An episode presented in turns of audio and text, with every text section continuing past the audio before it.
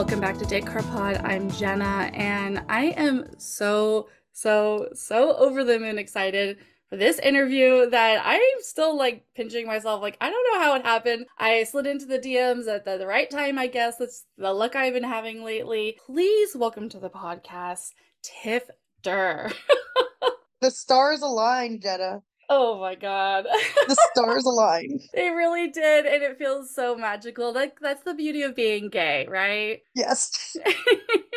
just just a whole bunch of rainbows and glitter and shit that we're doing right now and we're just basking up our gayness right now. I love it. Truly. Thank you so much for coming on. Of course, of course my pleasure. Yeah. Um so, uh, I guess if you've been living under a rock, Tiff was one of the cast members of The Ultimatum Queer Love, just finished wrapping last week. Obviously, we're all obsessed with it. Having a queer reality dating show on the biggest streaming platform that is available today is something that I kind of never thought I would see happen. And every time I've been talking yeah. about it, it's just like I get chills. Like, oh my God. wham here it is.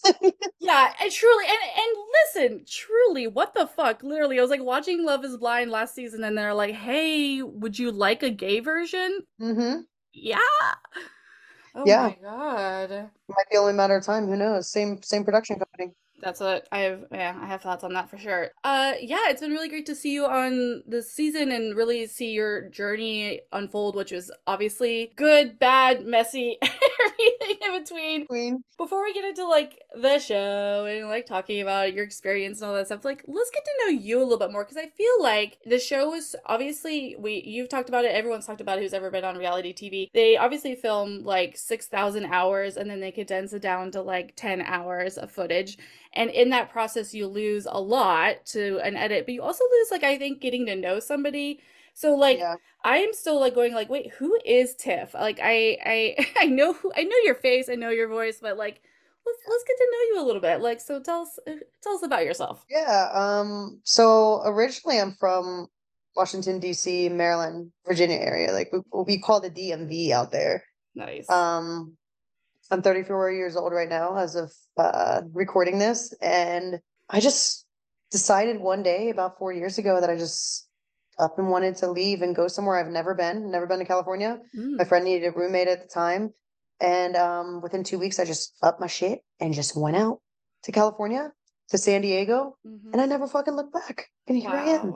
I've gotten to love the city, gotten to love the West Coast. Mm-hmm. I don't know. Like, I think I kind of had this mix to me. Um, I guess the world, of what you may see on the TV show, was kind of like I don't know, a little bit in between, right? Like the big crier, but then uh, uh fuck boy, but then not, but then yeah, but then not, and like I don't know, like that I do porn stuff all day and have sex all day. Like it just really underneath. I just love going to the beach. I love um, you know, playing with animals. I love watching like really nerdy like documentaries and like mm. I'm definitely a nerd. A okay. big time nerd. This is good to know. Okay. Yeah. Like not like Pokemon nerd, mm. but mm.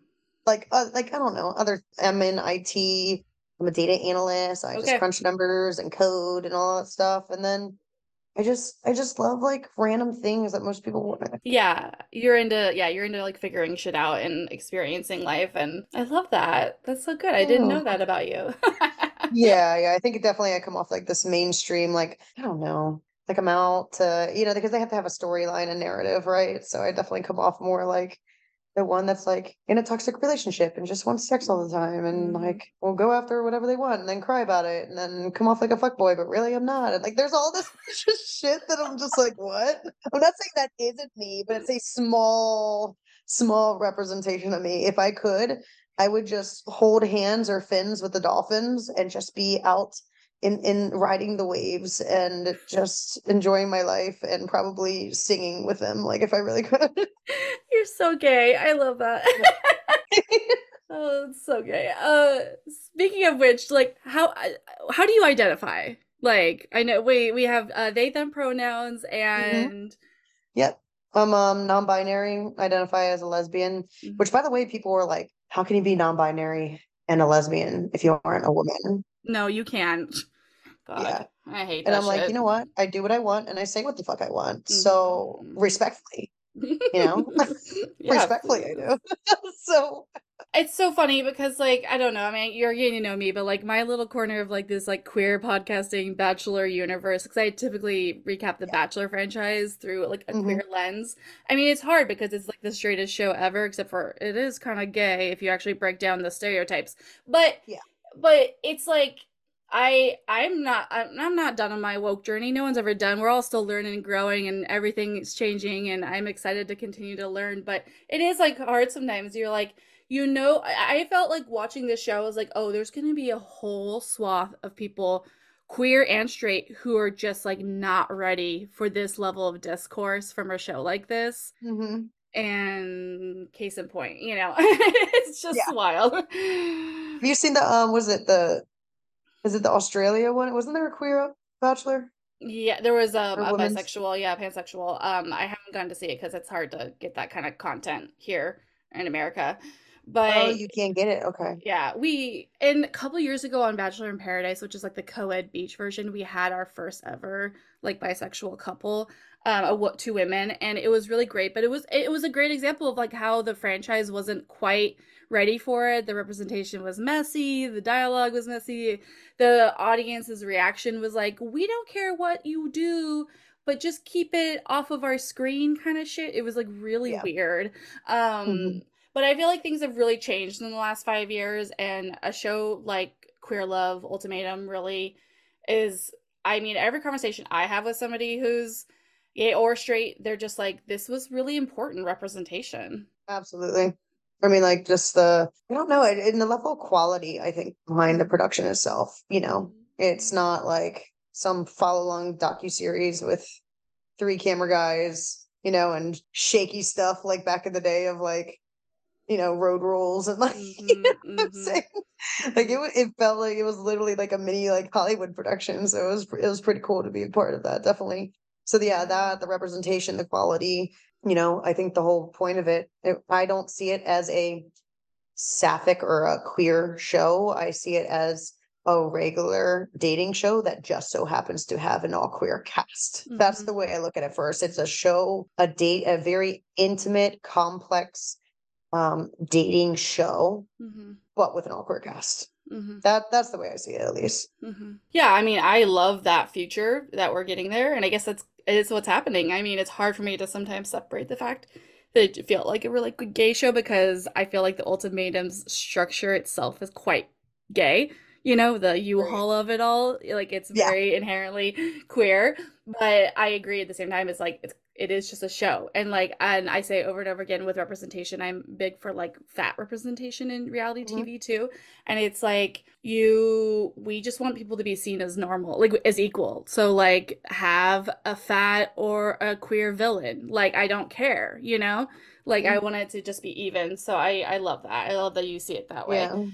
I think it was like pretty, I mean, like it, obviously you can't hit everything on the nail, but I think, you know, the cast was pretty diverse Mhm. in in what, you know, different sexual orientations, you know, gender, hmm um, different races. Mhm. You have like Asian, Black, Cuban, Latina, Jewish, Native American, like it, it's just there's a lot. There's a lot that, you know, and you even have a mother and like, you know, I don't hmm I don't think you really see that in reality TV either. Mm-mm. No, So they so just went all out. They really, I really, as somebody who watches so much other shitty stuff, like this was really diverse. It really was, considering, and it was really beautiful to see. And like, yeah, it was just so beautiful. Yeah, I loved it. So yeah, let's get into like a little bit of the show and stuff. Like, how were you and your ex approached to be on this show? So I had a person, uh, casting producer, slide into my DMs Mm-hmm. probably in May of 2021. Mm, So going on a little over two years ago. wowie. And uh yeah, it was a long time ago. She was like, "Hey, I'm a casting producer." Like, meanwhile, you know, I didn't grow up on West Coast. I di- I didn't grow up in Southern California. This ain't my jam. I never thought of being on reality TV, nothing. hmm And so she comes in and she's like, Hey, I'm a casting producer. I didn't know what the fuck a casting producer was. Like, you know, when you see like the word producer, th- that can mean so many different things. Yeah. Like you could be producing cheese in a factory. Like, I don't know. Like I it, like who are you? So when they're talking about a casting producer, I'm like, okay. um, they're like, you know, one person wants, um, you know, this is the criteria we're looking for. One person wants to get married, the other one not so much. Like it's kind of on the fence about it. Um, give or take, be together for maybe I forget what it was, something like a year and a a year and a half to four years kind of Mhm. thing. Mhm. Um, and you know, there was like maybe one or two other requirements. I don't remember. And um, they're like, "Does this sound like you?" And assuming that that person it's all in all your pictures is your girlfriend. yeah. And um, you know what I said, Jenna? What? I told her I was like, um, I really appreciate the offer, but unfortunately, I'm gonna have to turn it down. Sorry, um, because my ex and I are are, are not in a good place right now. I was like, so like Mildred and I are not in a good place.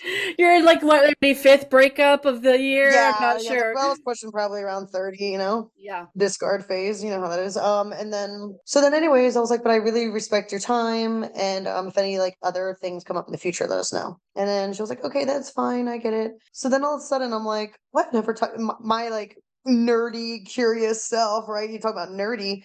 I love, I'm like a thirst for knowledge, right? Like I just love things that I don't know mm-hmm. about, explore. So all of a sudden, you know, I don't even know what a fucking like is this person producing cheese? Is this person like you know, pro- I don't know. And so I'm like, so what exactly do you do? And, you know, and I start talking to her about that. And she's just like, I do this, this, this. And I was like, what's your favorite part about the job? And so for the next like day and a half, I'm occasionally texting her every few hours. We're texting each other.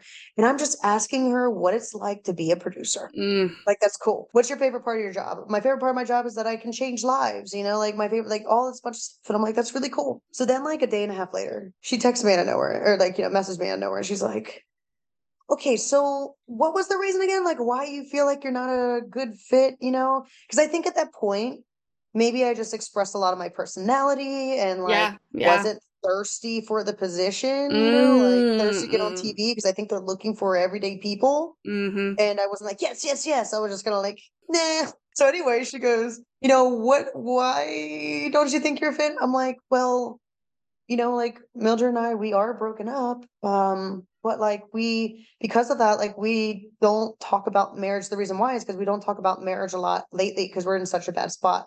Have we talked about marriage in the past? Yes, Mm-hmm. but our communication sucks. And um, if we're just in a better spot, then maybe we could be. But no, we're actually on a break right now and ain't shit happening. So she goes, I think that's exactly what we're looking for. oh my god. And I'm like, say less, I guess. So Yeah. the whole process was like three month process, thousands of questions, multiple hours of video interviews, psych evaluations. I mean, email after email, Everything, yeah. ESA letters, um, like for my dog, even before they picked us. Like, and then we got the call two weeks before, and we just had to up and leave. Wow, that is truly I yeah, and honestly, I get that producer's position. They're just like, actually, I think you and Mildred are fucking perfect for this. Because they can't, and no offense, we'll get into some stuff later, but like, yeah, eh, you gotta have the drama. And like, I mean, I guess maybe they didn't realize that every fucking dyke couple on the show was gonna bring the drama in their own way. Yeah. But Exactly. like that because we're not dealing with straights where you have to actually be like mm, let's get this kind of straight or this kind of person who's gonna like bring this drama uh but at the same time i definitely get that they're like well this might be a pretty good relationship to have on a show who that is in a state of just like mm, you know chaos Yeah.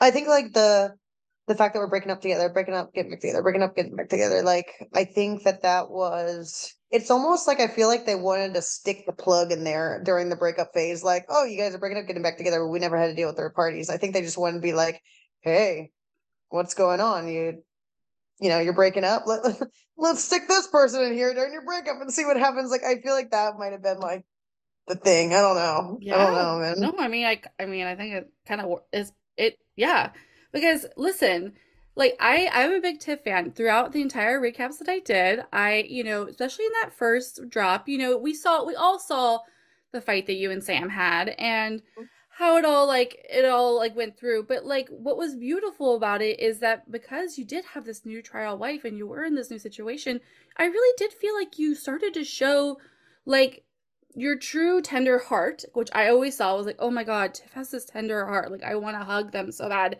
And Mm. you were like, you know, you were clearly in a cycle of like I'm speaking, of course, my my you know opinion of it, but it seemed like you were in a cycle of like fight or flight and always in a conflict mm-hmm. situation, and you were now in a situation where you could start to relax that because Sam wasn't doing that and Sam wasn't instigating. Yep. You, know? you hit on the nail. And and so then you so I what was beautiful as a viewer is we did get to see this growth and change in you and you know i'm happy you're single for that reason alone too because like it, I, I i i just like i'm happy to see that you like were in that and so those producers weren't really wrong like let's fucking insert something to see what happens and look what happened you know? Yeah i think it's good. You know at first honestly i guess you just get this uh stereotype right that reality people are all full of drama and xyz xyz although we did know that this project was a little bit deeper than the surface like it's it's way deeper than what you guys see on tv right? It's a very intimate thing and there were a lot of like deep talks going on and things of that nature mm-hmm. that really helped us propel us and change us and create self-awareness within us mm-hmm. but you know i'm not gonna lie like i'm not the only one but at first we were thinking like we're just curious like i, I wonder how sam and aussie got picked because they just don't seem mm-hmm. like they're i mean I don't think I am fully either, but just they're way off the scale as far as being pop stars or mm-hmm. like I'm gonna fuck shit up or I'm gonna do what the fuck I want kind of thing. Like like it just doesn't seem like it would make big moves in reality TV. Not that, you know, I think I'm huge up that scale, but you know, no, but like yeah, I didn't yeah. sense anything. Yeah. So at first I was just like, why the fuck?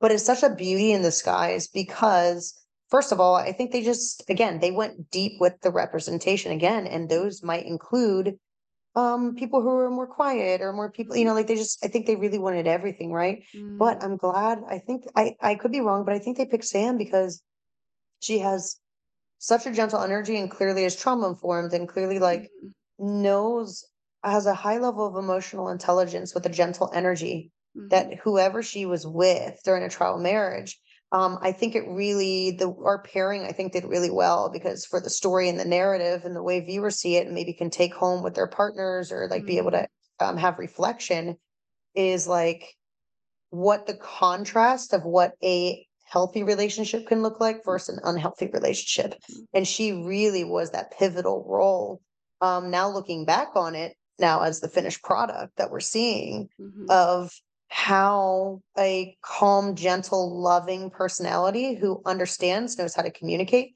can actually bring out not just me, but just if it was almost anyone, I feel like yeah. could bring out the very, very, if they're willing, can bring out the very um best in someone too. So, so I'm glad they had that because it's not all just drama. It's it's hope. It, it brought she brought the little speckles sparkles of hope to everybody. We needed it, we needed it so badly in this wasteland. Yeah. yeah, I think at one point after your all's fight, you said something on you're in the moment of some sort of like something on the lines of like you're learning that you need to just like learn to like love and learn to let love in. And I was like, oh, that's so Sam all over you. Like you're really just in this in this. And I I I was like, oh, Tiff's Tiff's gonna get through this. Yeah. And I I was really good to see. So I guess like Mm, where should we go next with this? uh, How many questions? Is like, I know. Let's I'm see. Are we going straight into World War Three or? Yeah. no, I guess I want to get into some of your bonds with other people too. So let's talk about Vanessa. So, uh, Vanessa is a polarizing uh person from the show. Many people have yeah. Many different thoughts and feelings about her. I went through the full spectrum as somebody who watches reality television with a critical eye and looks for mm-hmm. producer manipulation and edits. I was like, "Oh, yep, she's being edited as a villain."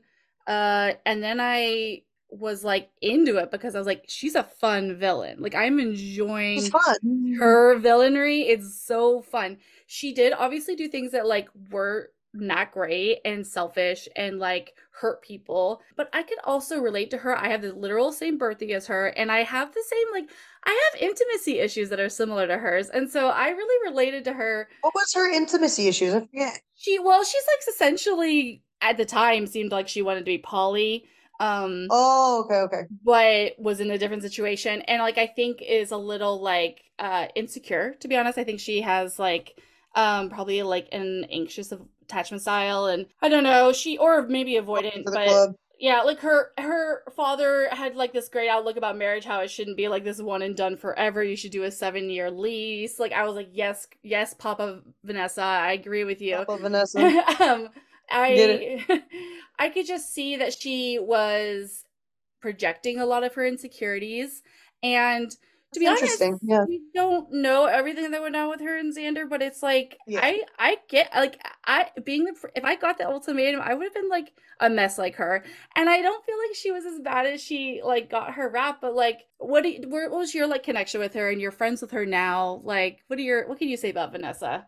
Yeah, so like I will say that, you know, during the show, I did not have that much interaction with her mm-hmm. because everyone, I'm sure you know in reality TV, right? Like on camera time is pretty, most of your interaction, they try to make it as much as possible to have on kind on like the why can't I speak around? Yeah. Mm-hmm. But just like the amount, like whatever is being filmed, it's like uh, like truly on camera. Whatever drama is going down on camera. Mm-hmm. So because of that, like we couldn't really they really heavily strongly suggested against like hanging out like outside of filming times and things like that so we abided it most of the time uh, especially in the beginning right you know you know how things start to change afterwards but anyway for the most part like yeah i didn't have that much time with her we went on one 50 minute date and mm-hmm. like yeah. i choose her it kind of went an algorithm she was my number three you know but i just never saw her again and you know mm-hmm. we talked about bunions in our first date like literally that was it we talked about my bunions. Oh, I love um, because I do have bunions. Yeah. FYI. Yeah. Um, okay. Good to know, ladies. Both feet, flat foot, no arch. Oh no. Calluses. Oh, um, and I have to use like athlete's foot spray.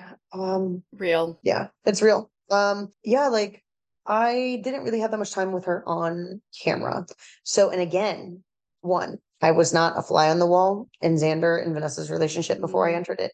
And everything that you see on TV, minus maybe one or two scenes where I'm present, um, in the group outings, there all that stuff you see of all that. Mm-hmm. I honestly don't know what happened that day. I hear theories, I hear two different sides, I hear four different sides, but like mm-hmm you know, for instance, the date between her and Lexi. I don't know how the fuck that went down. I hear two different sides from two different people. So I don't really know who this Vanessa was, mm-hmm. to be completely honest, True. during filming. Right. I just didn't know. All I know is that everyone villainized her and being humans and not me not knowing what was really going on because I'm kind of out of that mm-hmm. triangle mm-hmm. love triangle dynamic. It was like more like a swap between Aussie, me, and Sam and Mildred because mm-hmm. I'm we're kind of often you yeah. know planet Pluto, mm-hmm. and they're in the fucking fire, all of them, and like. oh my god! Like I don't even know. I know it's like crazy. They're like, I'm like, your drama was so intense, but I'm like, but their drama was also so intense. Yeah, it's like everyone like fuck somebody or like I don't oh I don't know. Oh god. Oh god. Like yeah, I look at my situation, I'm like, oh shit, that could have been way worse. Mm-hmm. Um but yeah, so like they're in this thing and I I didn't you know, I didn't really have much time with her on camera. Um, mm-hmm. But it's as humans, it's easy to believe when everyone's telling you stories, especially if you don't know us to believe and all you're hearing is mm-hmm. six other people talk about her, mm-hmm. you know? So I kind of was like on the fence with that. Like I, I just I guess I assumed I believed what everyone was believing, but not in a way where I like maliciously act out towards her, like did a fucking mean girl bullshit mm-hmm. that's so overrated by the way like grow the fuck up but whatever mm-hmm. um but like i was like okay that's fine after the show i remember there was that you know that group night out where i'm actually next to vanessa and that, that's when like mm-hmm. Yoly's like so in i go and like yeah. finger banging and that was the most awkward fucking scene of my entire fucking life like that shit was like y'all saw 15 minutes of it i had to hang on for dear life for like three hours I didn't, you know, you know, you saw Aussie like panicking. Like I internally, that's what my insides felt like. Like sprung out insides was oh was just like, what the fuck is actually happening? You know, I remember being like, well, I maybe chimed in one or two times, being like, so what the fuck, Vanessa? You know, but I kind of felt bad because apparently earlier that day, um, I saw her in the hallway, like outside of filming. We weren't supposed to talk to each other, and I was just like gonna give her a hug, and she was like, I can't hug you. And I'm like, why not? She goes, you'll see later. Mm-hmm. Hold on. And I was like, you'll see later. I was like, okay. Long story short, there's a lot of shit that goes off camera. Apparently, Vanessa went to the gay club the, the night before last off camera, and Mildred was at the gay club. And then Mildred told Vanessa because Mildred didn't like Vanessa for whatever God reasons because she thought that Vanessa was trying to hit on me, and I'm like, what the hell is going? Like, I don't know what we like. Literally, when you see things through like ten different pairs of eyes, and there's minimal contact with contacting each other during these dating phases. I I don't know what the fuck is going on. You think that someone's trying to hit on you, and I have no idea. And I was jealous. Uh, we're going down the rabbit hole, but I was Yeah. jealous over Xander because Xander was hitting on Mildred one night at the fucking thing, and I was just like, there was this whole thing going on, and you don't ever see that, you know? So Oh there's god. just like this weird shit. It doesn't fit the narrative. But anyway, back to wanting a hug and her not hugging me. I was like, okay, that's fucking weird. I thought it was because uh, Mildred said something to Vanessa, like "stay the fuck away from Tiff" or something like that. Yeah, that's kind of what I was like. That's what I thought. Yeah. Oh. Yeah, like the night before, like "stay away from Tiff" or whatever. Yeah. And I was just like, I can't even get a basic hug, like in the Mhm. hallway as we're in Mhm. passing, like randomly during the Mhm. day. So anyway, later that night, I was like, "So you got your nipples pierced, kind of thing?" And, and you know, like. Right, no, no, sorry. I didn't know about the nipple piercing. Yeah, I was then just like, I don't like- understand. I asked on camera at the group night out, I'm like, why didn't you give me a hug? And she was like, I got my nipples pierced. but because so so anyway, I was just like, wait, you got your nipples pierced? And then she was like, Yeah, I was like, I don't believe you. I guess because honestly, everyone was saying she's a liar, she's this, Mhm. that. I was like, I don't believe you. She's like, Do you want to see them? So anyway, like you know that scene where you're like, Did you get your nipples pierced? Like, and obviously I can't say much for contract, but like just imagine how that en- entire conversation started was because I didn't get a hug and I didn't know why she wouldn't hug me, but apparently they get really sore. So that's how that entire conversation started, and it got real weird yeah, and then because and now Lexi's all like, "You fucking had your fingers in the woman I love." I mean, all of it. It went so- from that to in I go, um, and falling into people's vaginas. I don't know how that spun into that, but anyway, fast forward. Here we go down the rabbit hole. Fast forward. You know, post show, I felt bad about the nipple conspiracy, and I was just like. I am so sorry. Like, I didn't realize that you got your nipples pierced. I'm sorry. I reached out to her and I was just like, hey, you know, maybe like a couple months after filming, and I was like, I maybe I bullied on you. I know you're like, you know, really um getting bullied on the show. I know I wasn't as bad as 99% of the people on there, Mhm, but I do remember this time period where I was just kind of like, because I had to say in front of camera. I totally would have told her like off mhm. camera. But I, I only we only filmed while I was on camera. So I'm like Yeah. asking her in front of everyone, dude, why aren't you giving me a hug? And you know, like just randomly in the hallway, like, you know, and she was like, I got my nipples pierced. I was like, no, you didn't, you know. So I'm kind of like kind of instigating a little bit. I, you know, I I realized I did it a little bit, but I also felt like I had to do it in a sense because I couldn't do it off camera. Mhm. And it's just like, fuck, you're putting these weird positions, right? Right. Anyway, I apologized to her hmm and um she's like thank you so much for your apology like no one's reached out to me like at all like Mm. blah blah blah and i just have a soft heart for like because i already knew that i mean i didn't really we didn't really know how the edits were going to happen but i knew she was going to be in the, the top two villains which is still to this day i think she's um in my eyes she's number three but Mhm. like you know as far as the story goes i'm sure you know who my number one is I was say, two I feel like um Mildred and then Yoly. yeah yeah that's that's kind of like how i see it like a little Yeah. a little bit personally, but a little bit, uh, yeah. you know, like, you know, whatever. But anyways, like I just um reached out to her and um and you know, we just started conversing more because at that point, Sam and Aussie really did like uh Vanessa. They they still do, but they kind of like dropped off the face of the earth, like Sam and Aussie would. In general, I yeah. mean, they were mhm. like almost unapproachable. Like I would talk to Sam some, but I went almost a year without saying one word to Aussie. I was just kind of like, hi, and they Yeah. they dropped off the face of the earth. So anyway, we started developing a really good friendship. Um, kind of so stupid, right? Like when you're dating someone that's really weird. Um, but you know, when Mildred and I broke up, Vanessa and I started becoming closer. So what I will say to wrap everything up is my version of Vanessa post show and how she has treated me as a friend and has treated me as a human being is nothing like you see on the show. And that. that is the truth that I know. I don't know anything else, but that is the one truth that I know because it was my own experience of her. Yeah, and that's all you can ask for. I love that. I'm glad there's a good bond coming from that. If you think about it, Sam has the best judgment of character. Exactly. And Sam loves Vanessa, and Sam is inviting Vanessa to the wedding. So shit can't be that bad. There you go. You heard it, folks. I that's actually so you heard it well first. You heard it first.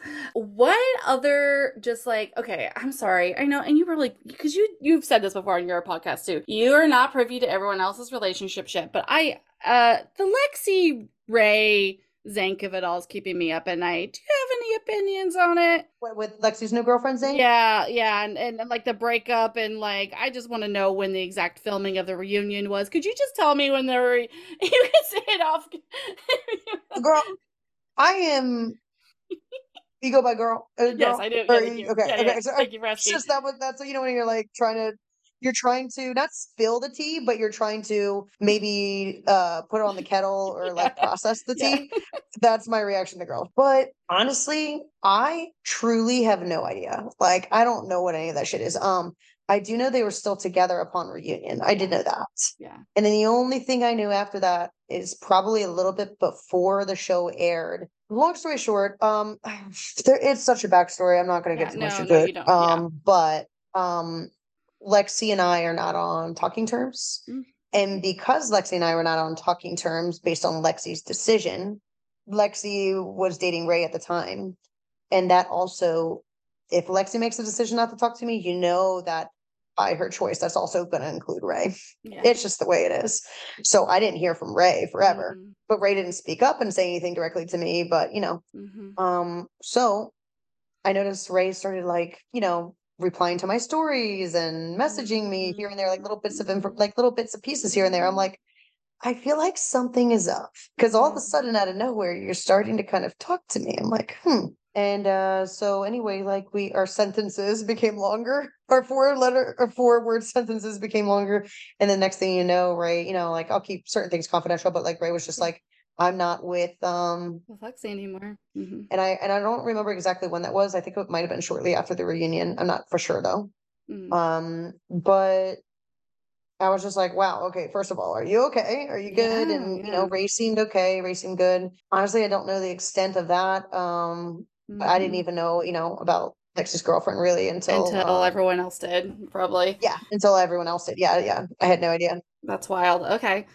When when was the filming of the reunion? Do you remember The date? reunion was Yeah. filmed like late January of t- this year, 2023. All right, cool. So, yeah, let's see here. Gosh, I mean, any other like gossip you want to spill? I before we get into like the World War Three of it all, let's see here. I'm like, mm, uh, Take your pick. Yoly, you're like, uh, I, you know, on your podcast, you mentioned there was a phone call and then things were not that great, um, between you guys anymore. I feel like it's my, from my own, just like, it's like, cause she kind of took Mildred's side a little bit in things, which I think you mentioned in your podcast too. It's like, it doesn't matter. It doesn't matter if anyone takes sides. You don't give a shit, really. Uh, I'm speaking for you, but it, it, but it's more of just like the mean girl element of it all. The Mean Girl element was really fucking weird. Um, oh, the what I will say, it goes far back and far deep. Okay, Um, and yeah. that's opening up a can of worms. Yeah, so we um, won't do that. I'm gonna keep you. Mildred's insecurities. Yeah. Um, but that's what I will say. Mhm. But um, you know, Yoly and I did talk semi frequently Mhm. post show, post filming a show, and pre reunion. So, and not so much with Mildred. So we would just check in, see how's life, you know, just things of that nature, cordial, platonic, whatever. And um, three days before uh, like the reunion, we had a phone call, and this the energy shifted. The energy shifted out of nowhere. Mm. Uh, what T I will say, and I'll let you leave up that speculation. If the police, if the full police report ever becomes um public, which I'm sure people are trying to dig it up right now, um, you'll see in the police report that Mildred said that she was um arguing with me over whether someone is involved in our lives romantically or not. Yeah. And um, that's all I'm going to say about that. So connect the dots with that. Yep. Uh, yep. we're, And we're um. I, you know, mentioned to Yoly about the um just the police report and what it was said, and it was kind of like I don't want anything to do with that, even though like I didn't ask for it either, you know, like what the fuck, I'm just giving you a heads up. Mhm. And um, I don't know, I don't know what happened in between those three days between then and the reunion and us being fine for a year and two, three months, but it shifted. Even the, but it was the phone call before the reunion that shifted. Mhm. Not afterwards. So something happened, and at the end of the day, I don't know what it is. I really don't care. I Mhm. wish her the best. Um, but I don't know. The way I look at it is um playing stupid games win stupid prizes. And uh you jumped on the bandwagon of I mean, I don't know. It's just a shame. Yeah, it's a shame. So, I mean, let's how much let's, you know, uh I guess we need to talk about your relationship just a smidge. I think everyone, it was, it was really hard to watch. Uh, I'll say that much. It was like the entire season. I'm just like, this is really painful. Like, I, I just will be frank. I was like, they need to fucking break up. Like, this is not okay. they need to break up. They're toxic. They're both like, yeah, they're not letting each other talk much. I, but you would often wait. Time out. I I totally defer against that. Yeah. I'm going to ask you. I'm going to ask you as a oh, viewer. Oh, yeah. When did you ever see a scene of Mildred and I where like she couldn't actually get a word in? No, no, not much. To, to be honest. Yeah. So a lot of people are saying like they're toxic. But you know, like they're you know talking over each other, but like actually the scenes that you saw, like I wasn't. It's true. True. I guess like my talk my thought on your toxicness, which now with like all the knowledge we kind of are getting, is that mm-hmm. I was mm-hmm. kind of like just leave. Like I don't know. Like I yeah. I just did like I was like this just doesn't seem whatever. But Trauma obviously bond, yeah, no, but obviously no, now I'm like okay, I get like it's all whatever. And even then I still wasn't like fucking leave. I was just like, "Oh, I just wish I wish this would end." You know, that was yeah. like more my like vibe but it just you know yeah like you come to find out it's it was a cycle of uh, in your words abuse that was mm-hmm. getting just more and more you know increasing and just like yeah having you really and you really did try to talk and you would be like i need to speak and then she would just like jump over and it just seemed like and, and i was like i felt for her when um we get we find out you know she has this childhood trauma and being abandonment issues and like when Aussie leaves i start to like put those pieces together and i'm just like okay yeah isn't it know? interesting how over the course of like a few months or not a few months but the weekly drops mm-hmm. things start to come more clear and clear into mm-hmm. light Mm-hmm. Things start to piece together as why things happen. Yes. Oh, absolutely. And in and like what I've learned about narcissism, and I'm myself, I'm not going to be calling her one, but I'm just saying narcissistic yeah. tendencies. Yeah, the traits and stuff. Yeah. That yeah, it is comes from like a deep place of like insecurity in a lot of ways too, and like her insecurity of like maybe being abandoned and things like that. Oh, I feel like we're okay. Uh, what what I saw was that also it was like frustrating to hear you say like I don't want to leave you because I don't want to make you feel like you're being abandoned. And I was like, oh, that feels like a trap. I don't like that for Tiff. It's oh. trying harder and harder and harder not to be like everybody else, but that can kind of be used to the advantage. Yeah. And yeah. it got exhausting after a while to the point where I didn't even realize looking back on that show, like watching myself on that show, like I didn't realize how much of the vortex I was mm-hmm. trying to prove to her or when she would discard me and break she you know even she made it clear like she was the one breaking up with me all the time all the time. And i had no idea.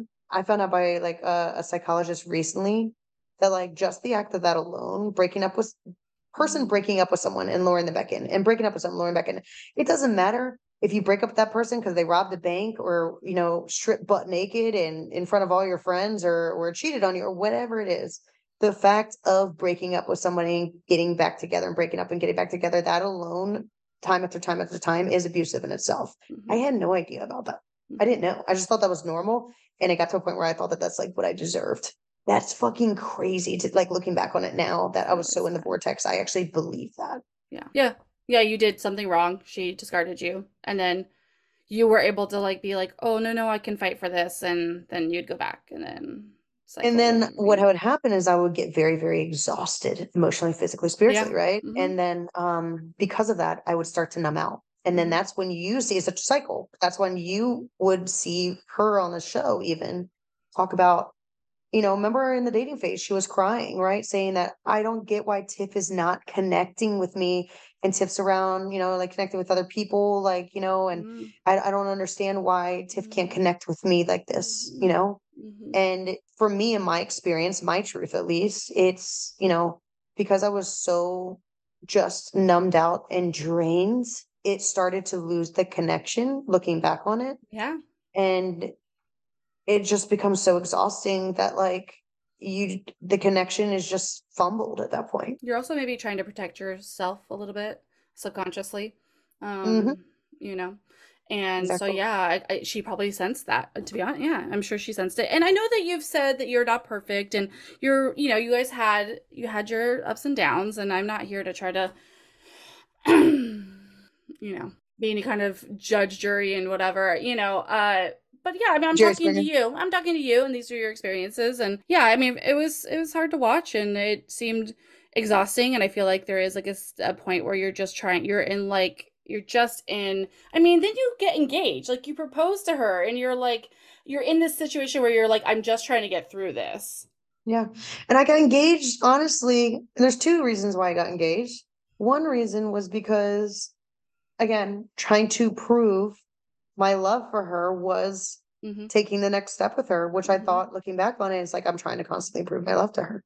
Constantly. Yeah. So the act of doing this is prove my love to her. Again, not thinking for myself, Mm. but thinking for someone else hmm and not being doing a disservice to my soul in order to appease to someone else's trauma is the way I look at it now. hmm But um the other reason why I got engaged to her is because regardless of the timeline and chronological order that you see in our journey, um, you know, I can't really talk deep into like that never happened at this time and this and that. But what I Mhm. can say is that like, you know, just keep in mind of timelines of like Mhm. when things are actually glued together Mm. because towards the end of our trial marriage, probably, you know, the last two weeks, like we did start getting along Mhm. um and start to use that communication. Mhm. So I thought, wow, we really did work on this and we can take this into the next journey of our lives. Mhm. But I'm telling you, as soon as those cameras were shut down, we went, you know, we moved in together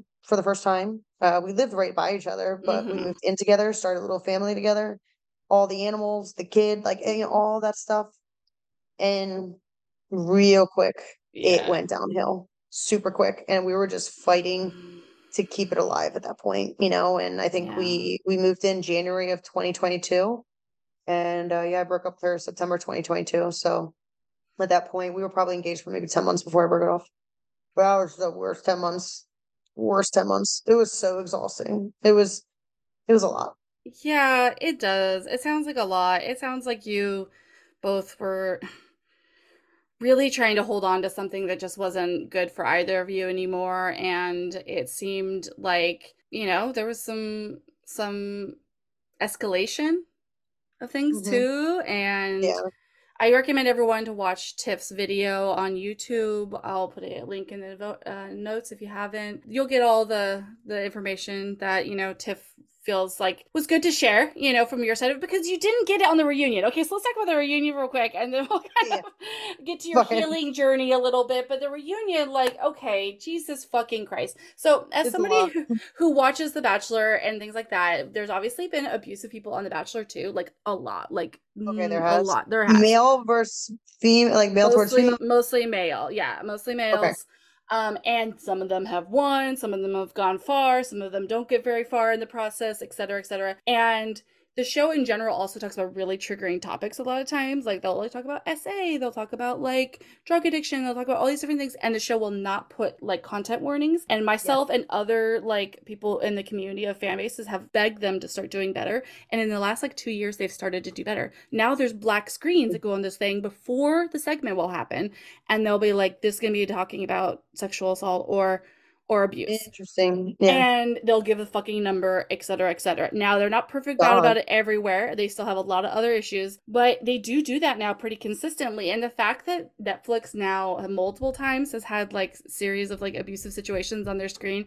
and is not doing that is so upsetting to me. Yeah. Had they done that more so on reality TV too, Netflix? Because I know they put it on and like, for instance, like 13 Reasons Why and like shows like Mm, that, I right? wonder. Like, they'll Yes, kind of yes. Disclaimers, Yeah. but I don't know about other reality if No. they've done that. No, and I think they think they're like, oh, it's just reality, whatever. Like, but it is still triggering. And listen, Yeah. it's just a matter about putting the content warning. You're not. It, the thing, people will still watch, or maybe they'll just fast forward this one bit. It's fine, you know. Mhm. And also, the bare minimum, if you're not going to do it beforehand, at least put information up afterwards or talk about it. We have Yeah. straight Joanna not saying a fucking thing. God bless her soul, but like she's not moderating this situation at all. You feel uncomfortable. It goes on for a long time. You leave. Sam, another cast member, is the one to help you. Yeah. Yeah. You know what? Say, you know, okay, that maybe this is part of my healing journey. Sorry if I offend anybody, Please. but I'm like, I guess the sick irony behind my joke of maybe why they didn't put it on there, any uh, you know, violent content warning on there is because it only lasted three seconds that Mildred admitted to it, and she shoved it underneath the rug and just kept on going. Maybe he has to have a, a 10 second Mhm. minimum duration of talking about it. Like, fuck if I know. Mhm. Like it was Mhm. like two seconds and then on to the next thing, and you know, didn't didn't talk about it. It probably realistically lasted. Maybe she talked about it for 10 seconds and then it just went along. Mhm. It should have been. I mean, obviously, I know it should have had a content Right. No, disclaimer. I get it. No, I get what you're really. saying. But I'm just as a, like a fucking ironic thing. Like it's probably why because I don't know. No, I I can see that. I mean, like, roll as a real quick s- tangent, uh, the pronoun issue. Like, I've had a lot of conversations with people, and I think I heard you on a live once talking about this. They should have done, there's a lot of things that Netflix and the production company could have done to help mitigate the issue of people using different pronouns than they were during filming time. I do understand that it would have been confusing potentially to people to have different pronouns on a chyron below. Well, the entire time you're on show, it's saying she, her, It's saying something different. Right. Yeah. Yeah. So I actually agree that it honestly they I'm I understand why they did do it, but what they could have done has had like a screen where they talk about it. They could have had a segment at the reunion. They could have whatever. Like I feel like they could have mitigated some of that drama and or that harm caused. And so yeah, and in this case of this, it's like the yeah, maybe it was such a blip to them. They're like it's drama, but you could have mitigated some of the harm. Why is there not one person being like put a fucking scar- card up there that gives you a resource number? Yeah. Uh, You know, anyway. It's a their their you know 22 year old intern can go put a black screen and copy and paste a phone number into it. You know, into the editing process. So Yeah. it they knew exactly what they're doing and like i said you know in that video that i post on my like podcast like production knew of the police report. They had it in their hands a physical copy in their hands as in the command room as it was all going down. So they're not oblivious to what's going on you know? Um Mhm. so i don't know what really happened. I did ask like someone in, of netflix like three four days before airing you know the third week the third drop like hey I just realized, are they going to have like any type of content like disclaimer warnings or anything? And they're like, I don't, uh, to be honest, I don't think so, you know? Wow. So I wasn't talking to the person that had the power to change it. No, but no, certainly, yeah. That's the pro, and that's the problem is it needs to be a big enough noise. But I do feel like there's been a good amount of noise since this, so maybe. And that's the thing is, you said, oh, it's just like a little quick blip, and your your joke through that, and I I I think it's funny and probably true, but it was triggering to so many people. It was very triggering to a lot of people. Yeah. Yeah. So, I mean, like, in all seriousness, like, I have gotten hundreds of thou, like, hundreds, if not thousands of DMs at this point that said, I've been in a similar situation. I've dated someone similar. I saw myself in something, so, you know, even the other way around of, hey, I saw certain behaviors of how I was acting that displayed, you know, my ex, you know, and, Mhm. you know, it's making me question, you know, where am I at? Like, how do I go from here? You know, that level of self awareness, even the other way around. So true. Yeah, it's beautiful. I would say like one of the few things that definitely like, you know, I'm human, right? I've Mhm. I've there's so much volume going on that I'm filtering out 99% of bullshit. I don't even care about like negative comments Mhm. anymore. I'm just like delete. Like I don't even care. Mhm. I don't even fight it. Um, the one that still kind of bothers me because I'm human, right? Is like the two things. It's when people say back, well, you know, obviously, you know, when people are talking about Mildred being DV, like having DV and all that stuff, um, when they're like, well, you know, Tiff was abusive too towards Sam, like, you know, like, you know, things of mhm. that nature. And it's just like there is so much context. Obviously, I'm not perfect and I'm not saying I excuse my behavior, but obviously there's so much context outside of what is actually happening. Mhm. And anyone that's been through trauma or any of those kind of relationships before, um, they can see what's happening with me in real time Mhm. and know that doesn't excuse my behavior and it's not okay if that pattern continues and continues and continues like i broke it within the first time but like i that's one thing i don't like you know Mhm. kind of seeing like oh all of a sudden i'm labeled as abusive because i yell at sam to try to love my dog. You know it's not like calling them like a fucking cunt or this or that. It's like you just love my dog like it's just you like, were asking- and i mean if i yeah you weren't even like calling to qu- you weren't saying like yeah yeah you weren't like talking negatively about it was like you guys were having a conflict and you were coming from a space of chaos from a, the other relationship you know and working through it and you worked through it and it was yeah yeah yeah like I mean, we can't speak for Sam, but yeah, you were. no, no, no, no, you're not. Yeah, I, I think people could see it. I, I could see it too because I could see how tired you were. I could see, especially with the reunion, you were being bombarded and confused, and like, how are you supposed to answer what question, what accusation, what all these different things, and that from you know what I've seen of abusive relationships, and I've been in abusive ones too. In some ways, a little bit different uh, type. It's like it, yeah, you're you're beaten down so that you can't you don't know which way is up. You're like you're swimming, you're drowning, and you're like, I don't know if the the surface is over here or over here. And that's part of the design of it. Yeah. Yeah, it's, it's a very common tactic. Mm. Um, and again, people don't the the the, the people that comment negatively about it mm-hmm. on my like my end mm-hmm. are the people that majority of the people that have never been in that situation ever in their lives.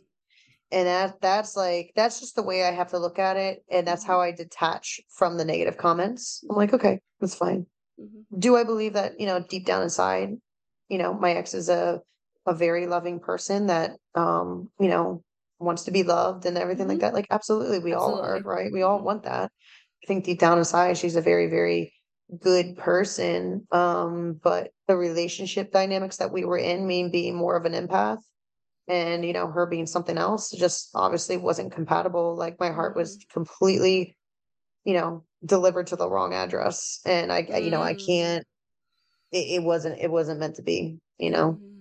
so i mean it is what it is um what is your healing journey because i will say i asked a couple people what questions do you want me to ask tiff and i got a couple of people say how is tiff how are you doing? What are you what are you doing to like take care of yourself? And I know that I'm like I said, I listened to your recent podcast. Everyone go listen to it. Uh Fweebs.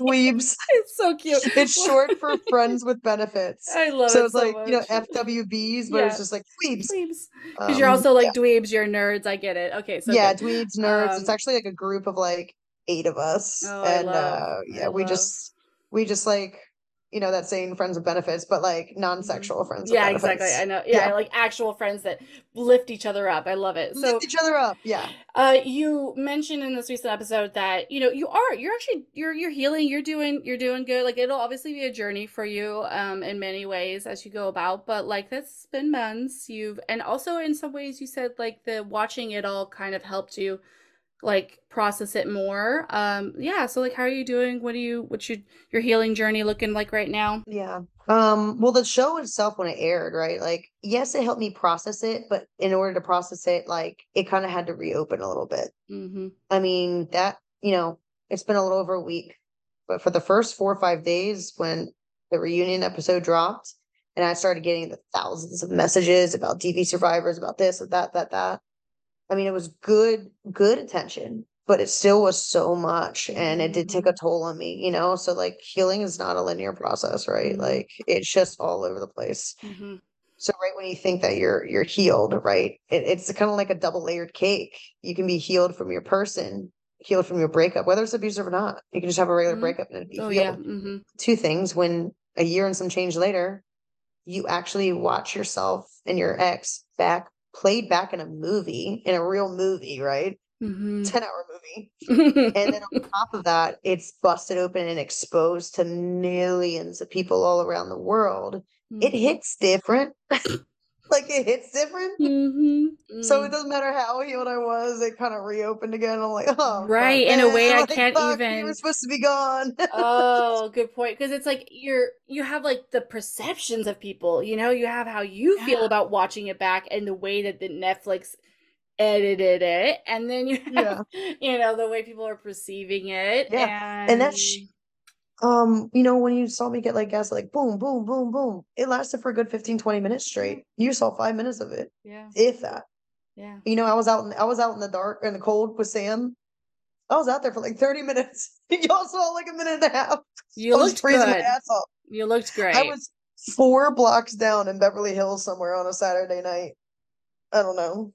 You looked uh, great. yeah, at least I, you know, I was crying my eyes out, but you know what? At least I had a nice suit on, so I don't Yeah. I was like that suit. Like, have we? I feel like we haven't had time to talk about anyone's looks yet because I'm still processing all the gay drama. But I'm like, Oh my god. oh, I loved Tiff's outfit. It was very good. Mal looked great. It was it was good times, good times. But yeah, that's so that's so real. Yeah, I I truly I truly I guess I'd be I'd be remiss. To, pretty silly question to ask probably, but like, do you feel like you got a good edit? You know, what do you, you feel like everyone's edits are pretty? Yeah. Mine in particular, I mean like 95% accurate. Yeah, Um, definitely. yeah. You know, people were people asked me actually, I was at a viewing party the other day and someone asked me like if you could have taken out any part of your edit, like, you know, would you have? My ego says, of course, take out the time I was yelling at Sam. Mhm. But it was there for a reason because it's the human side of me. That's something that happens because I'm fucking human. I'm Mm. don't act like y'all haven't done that at home. Don't act like y'all haven't like fallen in love with somebody in three weeks. Don't act like you haven't finger banged someone and just uh in you go and fallen into someone's vagina by accident. Don't act like that's yeah. never happened to y'all. Everybody that's listening to this damn podcast right now, Yeah, you fall into a vagina, you have finger banged someone, you've been a power bottom at one point in time, whether you were top or not, that you've been a power bottom at some point. Tiff, why are you calling me out like this? I feel I really uh, personally attacked by you right now. We Yeah. just met. Fuck you. We just met. like fuck you. But also hi, how are you? Um Hello, no. hello.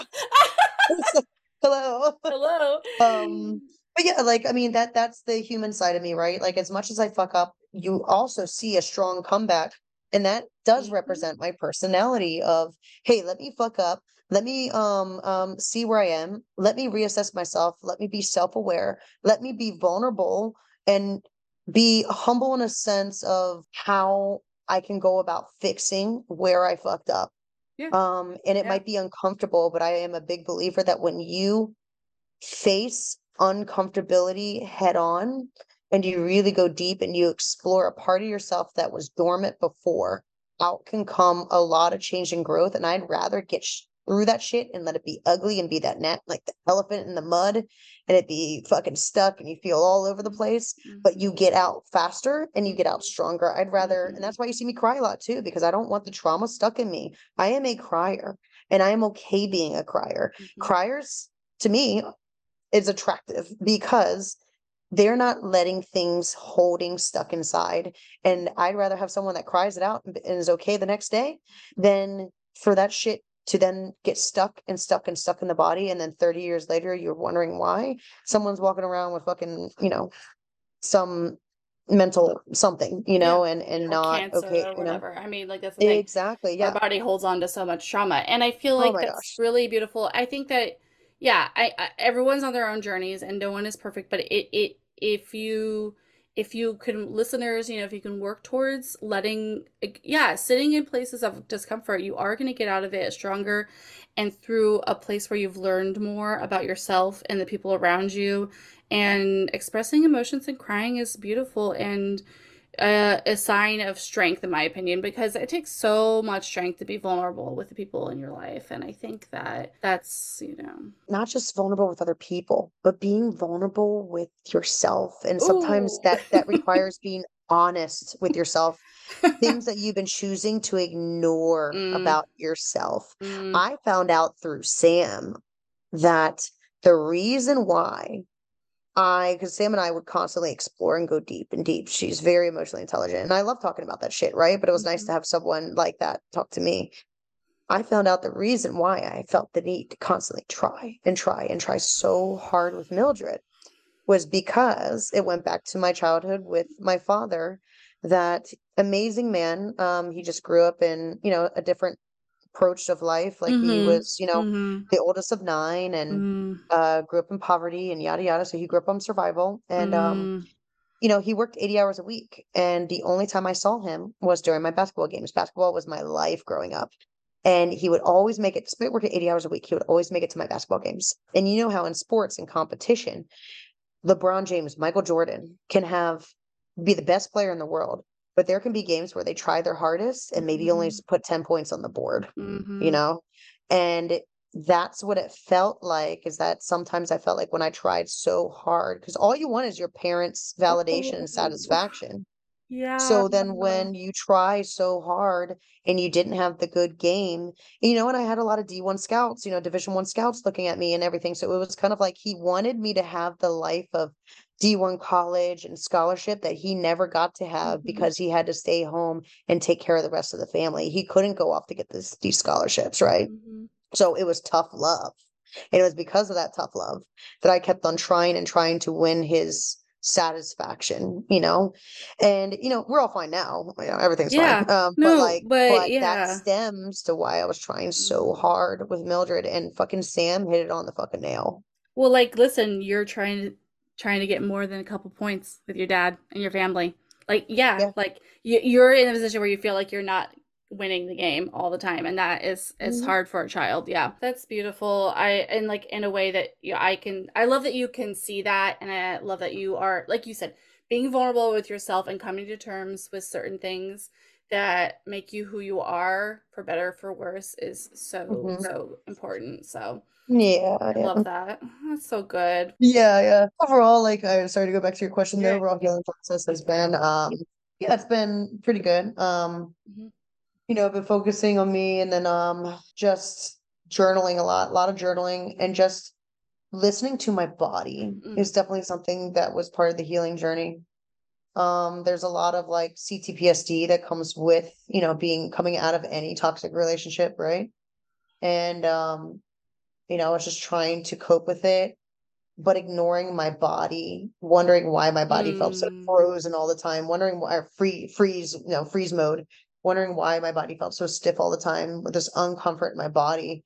You know, it shows up in physical first before we can even make sense of it, right? So you kind of have to explore that. So I would like meditate a lot, um, do like what's called like emotional freedom technique, like Mm. tapping and stuff, and like look at that on YouTube. Um, it really helps like it's like active meditation, I guess you could call it, but it hits like meridian lines and you tap and follow a script. So it's like affirmations, meditation, and like tapping all in one. That really helps. Um, it kind of regulates the whole nervous system, right? Like Mhm. so my my goal for like months was honestly doing things to create motion to kind of like influence the emotion um and just get more so out of my head and into the present moment and into the Mm. body. Mhm. And just that alone was healing. So, you know, I'd exercise more, just do like the tapping that helps ground you, be present, explore my feelings, let myself know I'm in a safe space. Um, you know, uh, tackling feelings of shame. I Mm. think I, I had a lot of guilt living the relationship um, because I was like, I was so mad at myself and so ashamed of myself that I stayed in that relationship Mm. for that long. I felt like I wasted years of my life. Mm. And I had so much guilt and anger that I didn't see why I couldn't leave earlier. And that was a lot to get through. So I had to learn how to forgive myself and have compassion. Hmm. Thank you for saying that. I think that's really that's gonna hit with a lot of people. abusive relationship or not. I mean, like even you could both be the the most sweetest Mhm. people and treat each other well. And I'm sure there's a lot of listeners out here that has amazing healthy relationships that just you go separate ways and you part ways.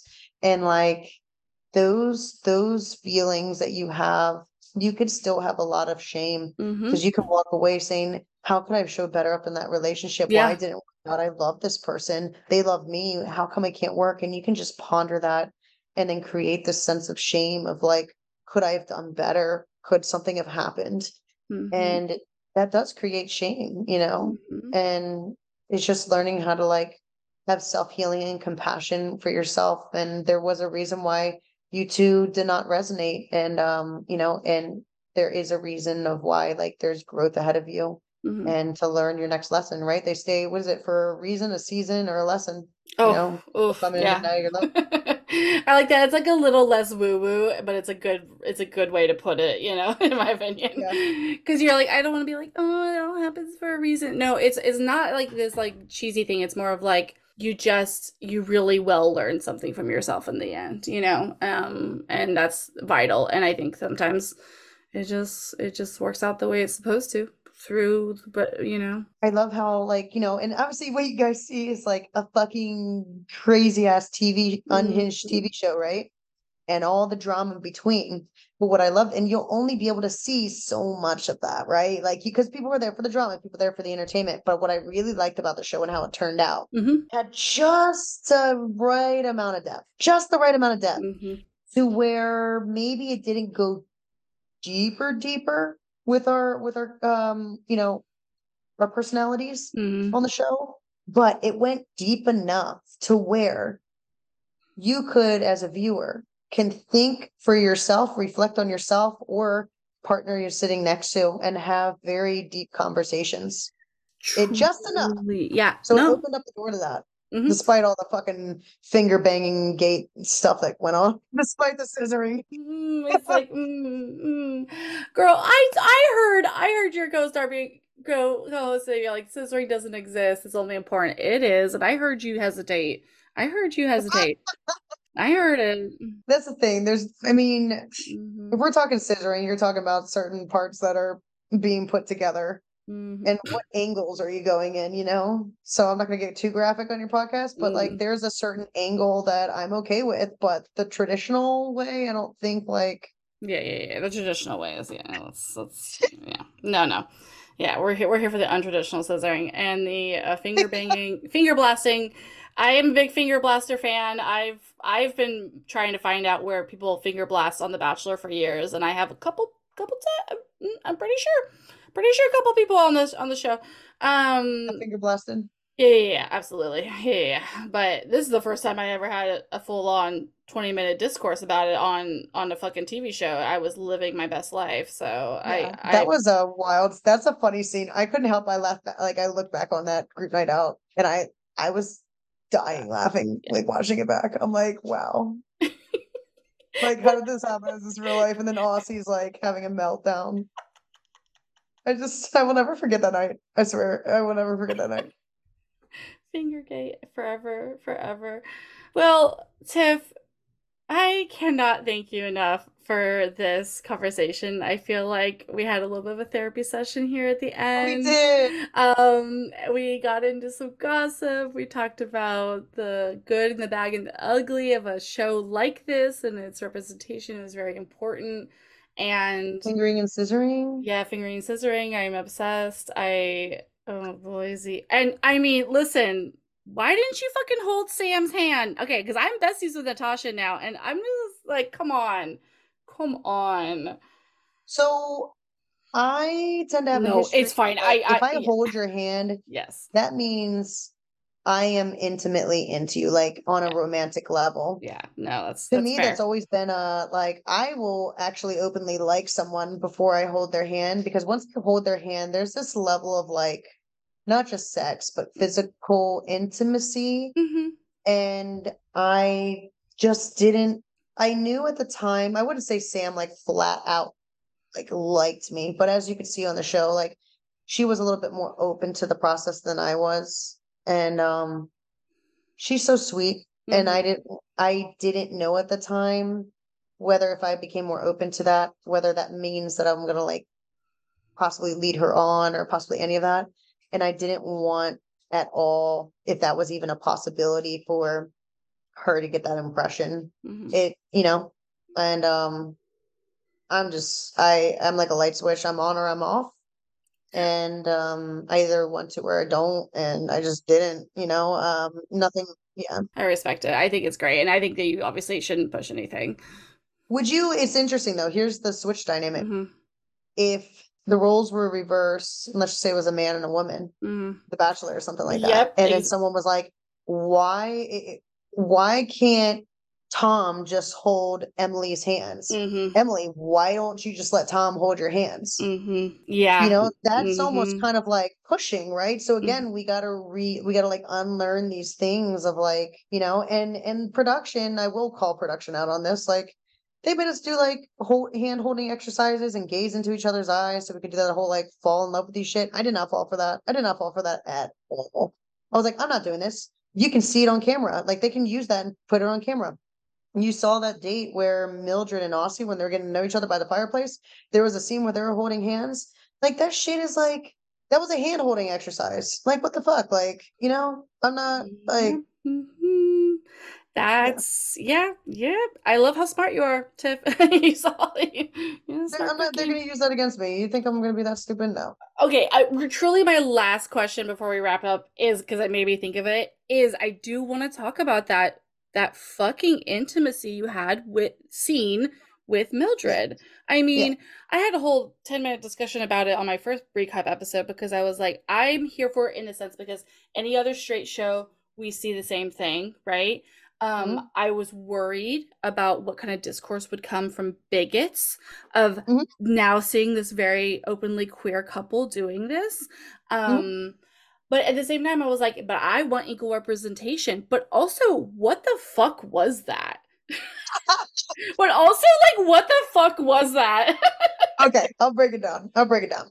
Be, join me in mm-hmm. my journey in my eyes that day, that night. Okay, we're going mm-hmm. back to September of 2021 when this was all going down, and we were like two days in the filming. Mm-hmm. Okay, what had happened was there was different time periods of like slots that this was the breakup night, mm-hmm. right? Mm-hmm. And what everyone was, I mean, you got to think of our situation. We heard through the grapevine that as other couples were being filmed, that everyone was sad and this or crying or this, you know, and, and you only see like me and one other couple, um, mm. You know, us, you know, like to have a breakup scene. Yeah, they're not the going to put all five couples in their breakup mm-hmm. night, right? Um, mm-hmm. you know, so that if we were the highlighted ones, I wonder why, but um, but yeah, like we heard that like most people were like crying and this and that and that, and like all of them were. So we're just like, I guess we gotta like let's switch it up. Like let's do something. And then if you think about it, we are gonna go through a almost two week dating period where we don't talk to our ex at all. We can't even look at our ex. We couldn't anything. We literally had like bodyguards. We we're allowed to like like we would get escorted to where we cannot be in contact with our ex whatsoever. Wow. We would be put into hotel rooms. Yeah. Doors would be shut. We had bodyguards at the door. P.S. lawsuit. Um, that's um, what's it called? That's that we're part of the Love Is Blind lawsuit. That's yeah, up. Mm-hmm. um, about, or something. Yep. Yeah, it's um, what is it? I forget what it's called, but basically you're kind of like confined to a space, um, and that's in itself like a misdemeanor or a felony yeah, or something. I, yeah. I forget what it's called, but anyway, not getting into that. Um, false imprisonment. Sorry, false, Thank you. false imprisonment. Yeah, mm. yeah, yeah. Yeah, I, I, I, fear of being charged money if you leave. Like you're being, yeah. yeah anyway. Yeah, yeah. Mm. Anyway, mm. that's all another thing. Yeah, yeah, so yeah, anyway, yeah, like we were, um, know, everyone else is leaving and everything, but like we're like, hey, I'm not going to see you at all for two weeks during that, and on top of that, three weeks, mm-hmm. I'm going to be with someone else. Mm-hmm. We don't know what's going to happen, right? Mm-hmm. So that's five weeks where we're not going to be interacting with each other at all, maybe other than two scenes, you know?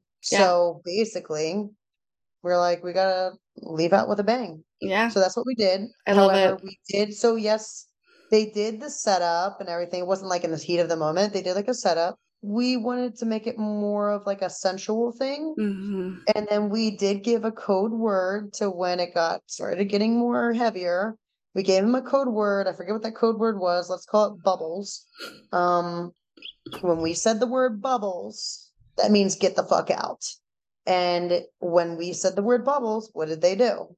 They got the fuck out. That's good. And um, good. exactly. So it never got further than what you saw. Like I think that was the most you get to see. Mm-hmm. And um, we kept it. You know, you do see a little bit of like like there's like slight neck grabbing. Mm-hmm. So there's very little. Yeah. But um No, I'm not I'm not mad about it, but they stretch their limits, but they kind of like, you know. Yeah. Um but yeah, like I mean, they were so respectful. Um totally respectful about it. There we I was we were in a room. I think the room had about the actual room itself had about five, six people in it.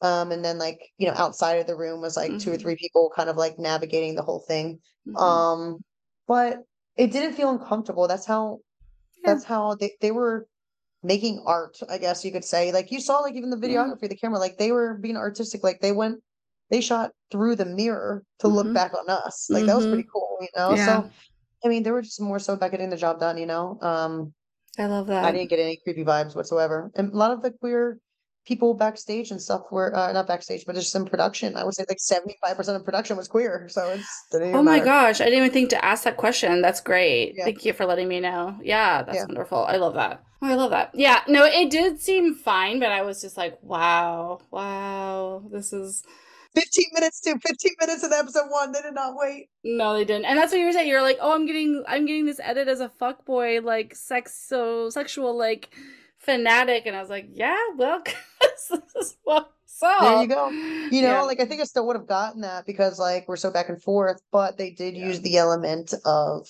Y'all's, sex that keeps yeah. us together. That was kind of like the the, the storyline they were going with. So yeah, absolutely. Uh, eh, like you said, 95% true edit. Okay, I love it. so, um, let, I guess, let my followers and listeners know where they can find you and what other upcoming events you have. We know not, um, on September, sorry, June 24th, I believe, next Saturday, you'll be in Denver with Vanessa doing a Pride event. Doing a Pride event at, yeah, Woman X, uh, Pride event. It's called the Glow Up Party.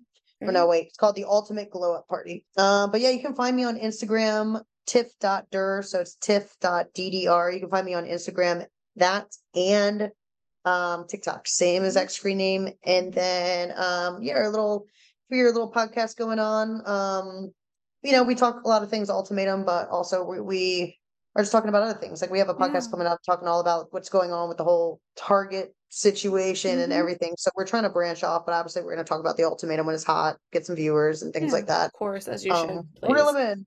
Yeah, but, absolutely. Um, yeah, yeah. Um, but yeah, so that's called Fweebs Podcast. So it's F W E E B S um podcast. So we're on Spotify and YouTube. Um, but yeah, that's where you can find me. And um, I think I'm fun. I think I'm I think I'm cool. And um, you'll probably see a lot of pictures and shit of my cats and dogs and yeah. me probably making really bad jokes. Oh, that's my life.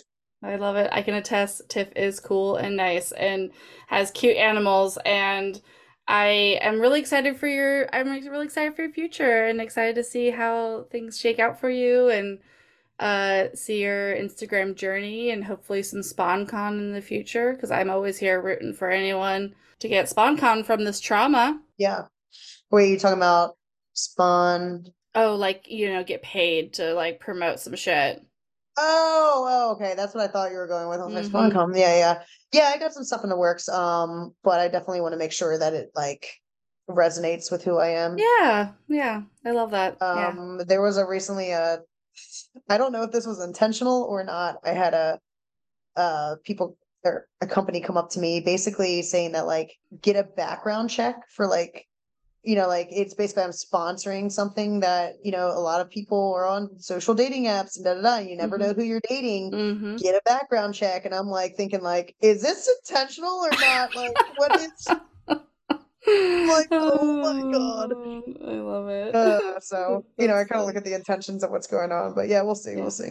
Yeah, it was a pleasure, Jenna. Yeah. Thank, you, thank you so much for your your time and um I love your podcast. Um, everyone listening to this podcast right now, I really recommend her podcast. Oh, thank you, Tiff. That's really fucking sweet. Oh my god. A plethora of new viewers. Thank you. I appreciate you. I I truly am so we'll blessed. shout out your podcast on our next uh episode. Oh, thank you. Target. We'll, we'll shout out your podcast. oh, I love it. And let's let's keep it. Let's I don't know. Come on yeah. and talk about some shit. Like let's yeah. Um, some shit. Um, yeah, thank you so much. Oh my god. And yeah, thanks for everyone for listening so much. I really have been having so much fun covering the show and meeting new people, meeting Natasha and Tiff, and hopefully some maybe some other people from the cast, and uh, just making some great gay connections. It's been really filling my my soul up and my cup up in this Pride month of 2023. So I appreciate y'all for listening. Make sure you're subscribed, and if you are having a good time, give us a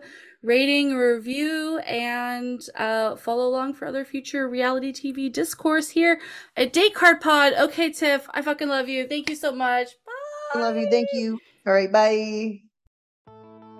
Thank you for listening to Date Card Pod. Make sure you're following us on Instagram at Date Card Pod and follow your hosts at Jenna with a Smile and at Drunk Feminist. Date Card Pod is produced by Andrew Olson. You can follow him on Instagram at Androne. Our music is by Jed Overly. Follow and support him on Instagram at JeddyBoyJames. And our logo design is by Mikaela Jane. You can find her work at mikaelajane.com and on Instagram at Mikaela Jane. Drop a review on iTunes if you're nasty like that. Bye. Bye.